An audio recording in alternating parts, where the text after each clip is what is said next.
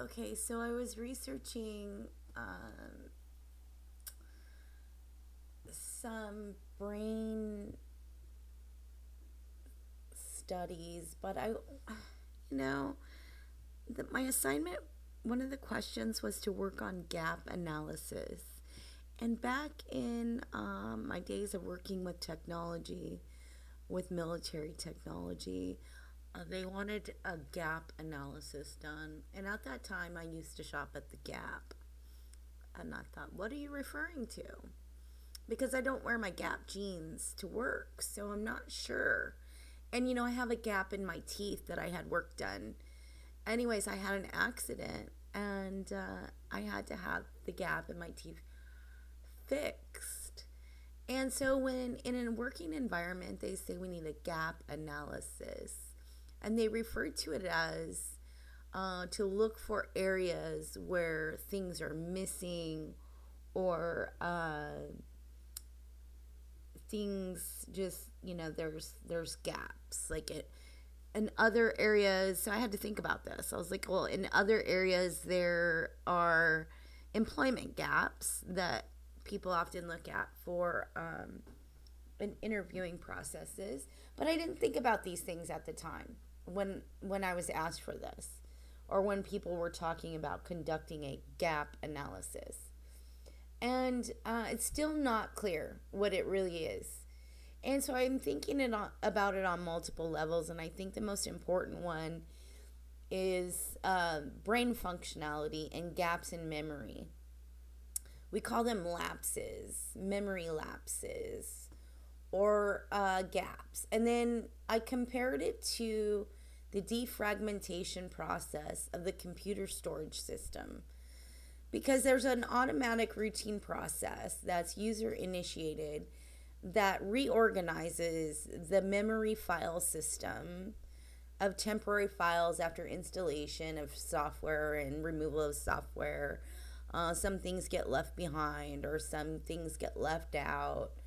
Um, or and it's similar to like communicating something you know some important facts or some important uh, emphasis or feelings get left out because of priority time or whatever.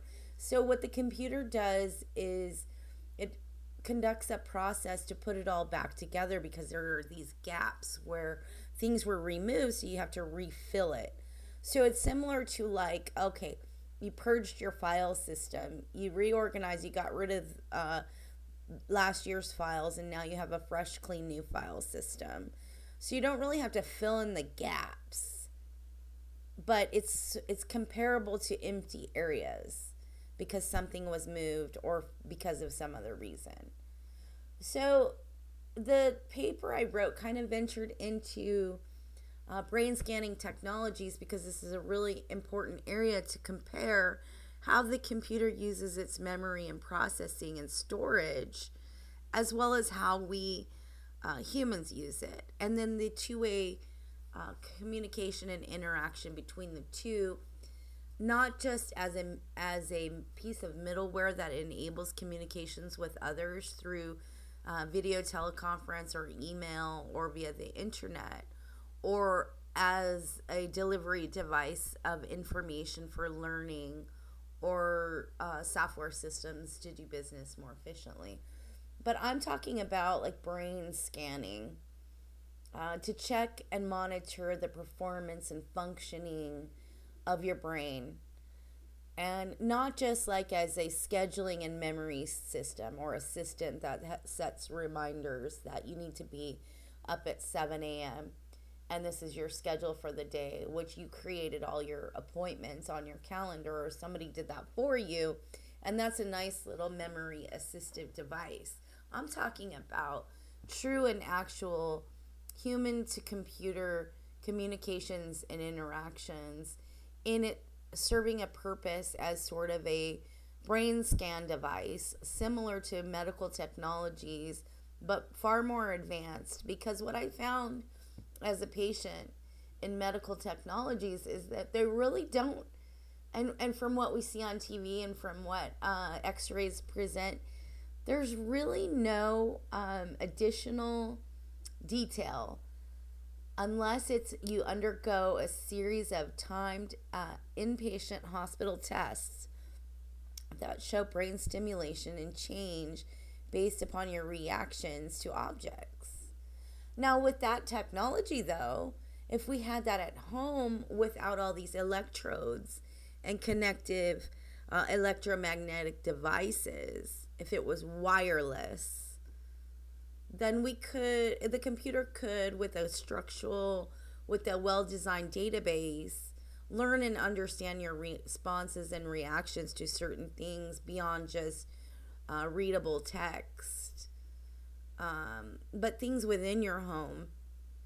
And if it was designed in such a way that, you know, daily, your daily living and part of your routine life is uh, to live your daily life in your in your physical world and then go on to the computer and allow the computer to do the brain memory scan to identify the areas where efficiencies can be gained to manage be um, mental processing performance you know did you fall to you know did you fall? Did you forget something?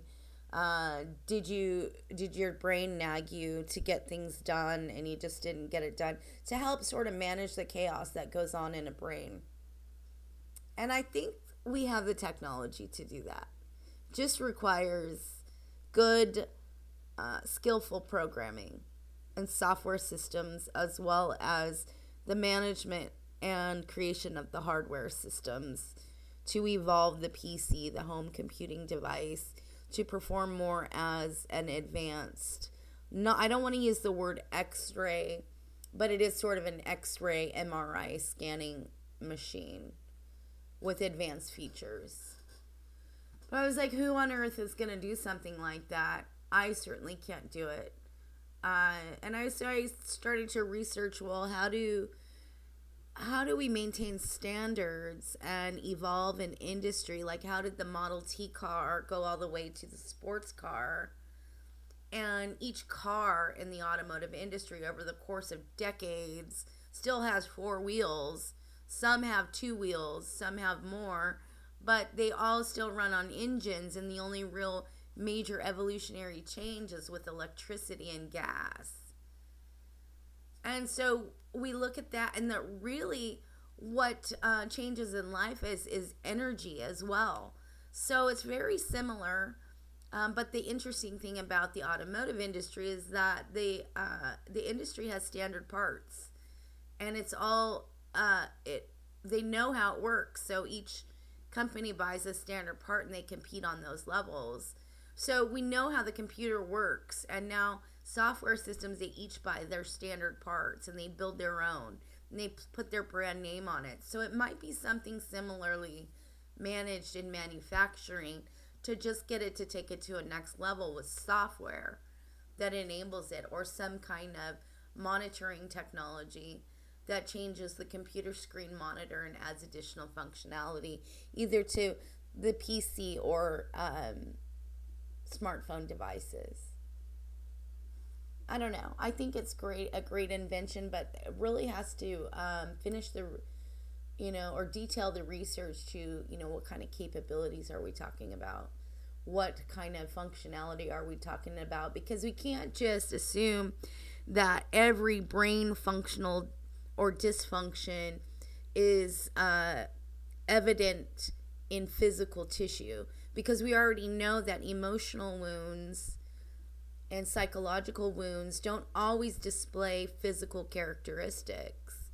And you can't say, well, I, I see that your feelings were hurt, and that's obvious by this x ray image scan here that shows a little scar on your brain in the emotional regulation area. But a computer can understand the human interaction and the response to what was said or done and manage uh, not just your emotions but help solve the problem and and do tracking to show pattern analysis. I mean we can do routine pattern analysis on um, you know daily routine changes. You you went to bed at 7 p.m you went to bed at 9 p.m and collectively in data management with tracking you can show your sleep patterns So that's a sleep test, but also the computer can offer um, sound professional advice on how to improve your sleeping patterns and change things. So I know that it can be taken to the next level, but it's just not. So part of the um, strategic planning or innovation is controlling the uh, innovation and narrowing it down and saying, okay, um, this is great. This is a great idea and it's needed, and here's why it's needed, and here's how it's going to benefit more than just personally assistive as a personal assistant mechanism, but how is it going to improve and involve humanity for the better and not just for com- company profit or software sales, you know? So that's the research that I'm working on.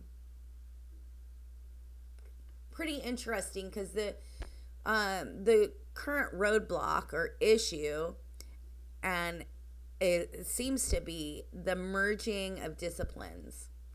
Uh, I think somebody I saw a little research on it said something about a theory of merging fields. Now, on a technical level, you could say database fields are fields are easily merged with a simple formula to take a last name column, a data point, and an, and a first name, and use an ampersand and some programming to combine the two to create a, port, a report to display that information together. That's data management, though.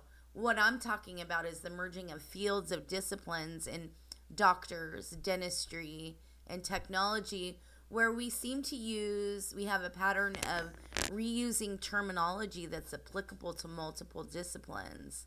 So it requires additional explanation to separate and to uh, communicate um, its applicability in different areas, but also to look at. Um, I, I can't go back historically and say when this all started. Um, but and I can't assume that it's a uh, it was caused by um, a failed merger of terminology or disciplines, failed attempts to merge medical technologies with computer science. But we have they do in fact complement each other. They do work together, just on different sizes and levels. So the research in looking at how they do complement each other and how they help each other is also value in addition to valuable in addition to how the human and computer work together uh, outside of a healthcare environment to where you're not confined to a hospital bed in a facility with an institutionalization mentality. Because that's sort of where psychiatry seemed to have gone wrong into a criminal uh, behavioral zone. It was just if they're misbehaving lock them up showing that we really have no control over anything other than just locking people up. And that's a criminal punishment mentality applied to psychiatrics. But advances in medication um, have shown that they can control uh, behavior a little bit better, but that's done through sedatives, uh, controlled substances. So, on one side of the spectrum, uh, controlled substances are illegal but given authority and power to certain disciplines, doctors, to prescribe it. But then we found that there's just a ton of misuse and people losing their licenses and high costs and over to all kinds of problems. And so, psychology, psychiatry, and computer science, uh, perhaps there are ways without uh, ways of regulating brain activity and behavior without medication without hospitalization.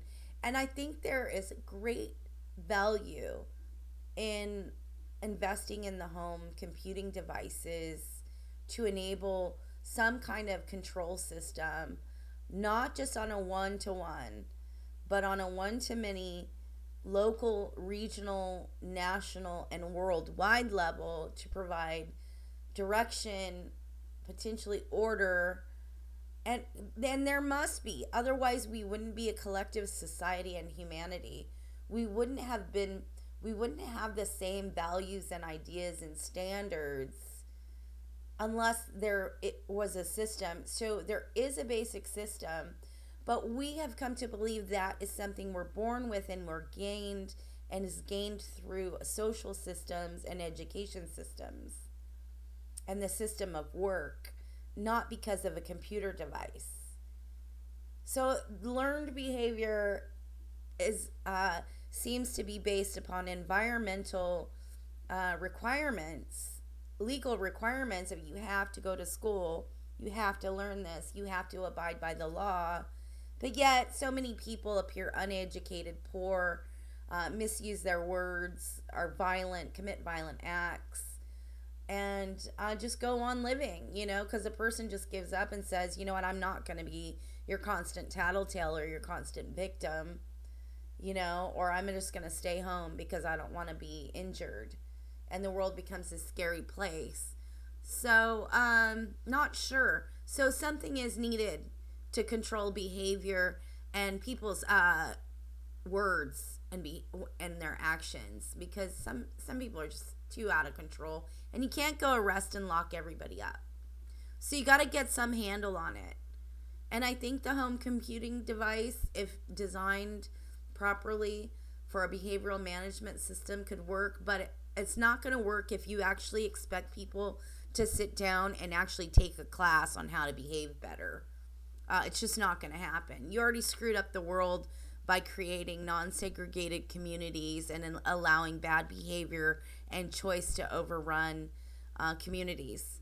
You allowed uh, drug addiction, marijuana, violence to just run rampant in the streets, and you expect cars with uh, pretty lights to go chase them and lock them up in concrete buildings, and then for them to learn the error of the way, their ways, and it just doesn't work.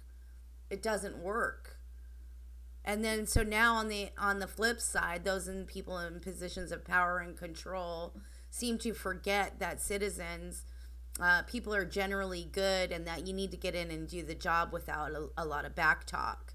And they forget how to respect their citizens because they go crazy with their guns and their their bits of power and authority. And when you just can't stand looking at either either side of the population you just want to lock up your doors and say, "Forget you. I don't even want to work with you because you're you've gone so corrupt."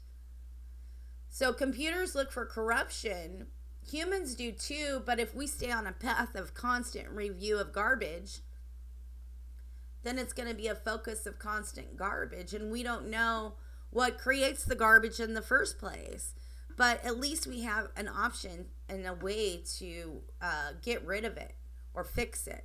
So rather than looking at the outside societies and society's dark problems of crime, pollution, and even light problems of white people and their garbage, or Asians and their garbage, and the way everybody pollutes the world um, with nastiness, uh, it's better to focus on how a computer can work on one to a one to one level uh, with um, pain management, you know, and other areas to make life a little more comfortable, um, knowing that the life on the outside is full of sickness and dysfunction.